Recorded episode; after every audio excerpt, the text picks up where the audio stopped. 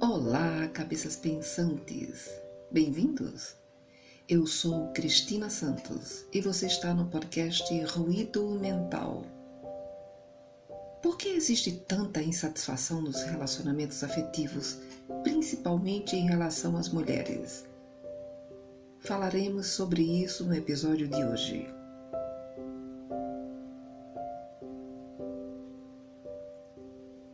Podcast Ruído Mental está no ar. Por que as pessoas têm buscado os relacionamentos afetivos, mas não têm conseguido se satisfazer com o que encontram? Não deixa de ser culpa das expectativas criadas. Onde estão essas pessoas que não conseguem se encontrar? Há homens e mulheres buscando uma relação duradoura. Porém, há alguns problemas em relação à manutenção desses relacionamentos, o que tem gerado frustração e, principalmente, preocupação em mulheres com mais de 30 anos e que veem o prazo de validade do planejamento familiar, ter filhos e construir uma vida amorosa estável expirar. A mulher moderna saiu da cozinha e da lavanderia e conquistou os escritórios e corporações. Hoje é líder, tem status, carreira e casa própria. Mas algumas ainda sonham com o romance como nos filmes românticos.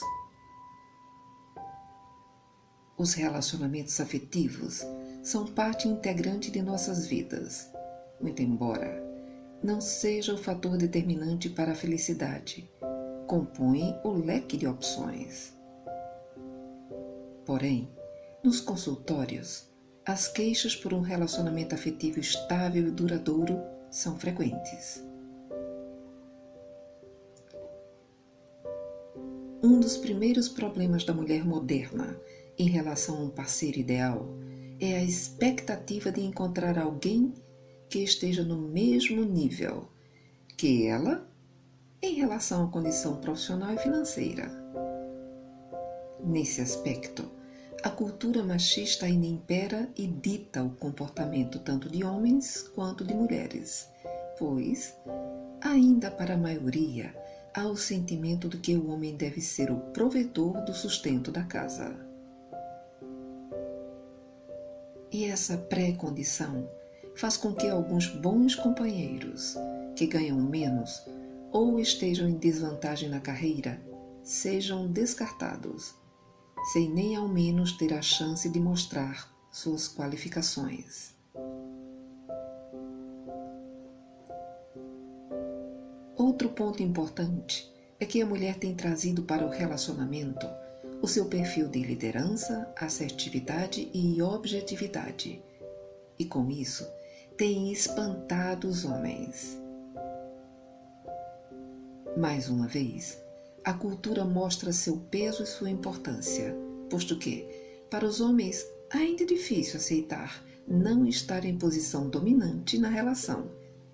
E a maneira de afastar esse sentimento de inferioridade é evitando mulheres com esse perfil. Então, fica a pergunta: como conseguir transitar entre o mundo profissional e as expectativas da mulher inteligente e sensível.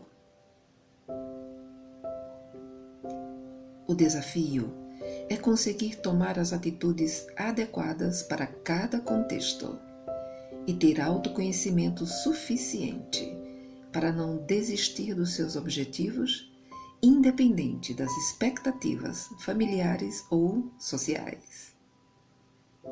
Claro que isso não é fácil.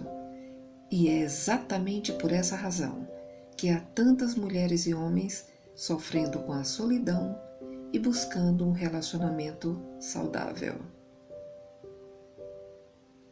Além do autoconhecimento, faz parte deste projeto abrir mão de alguns pontos de vistas inquestionáveis anteriormente, ceder a alguns itens que não entravam nos planos de final de semana compartilhar momentos tanto prazerosos como também aqueles que não trabalham, que não agradam e que trazem problemas para a vida tão confortável e estável.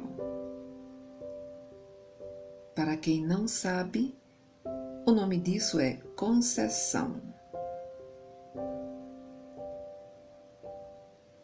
Relacionar-se significa doar, ceder e receber.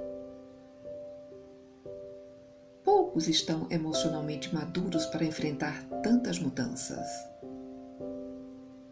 E muitos afirmam que é simples. Mas o tempo discorda. E a realidade confirma. Viver é fácil. Difícil é conviver. E você, o que acha? Obrigado pela sua audiência.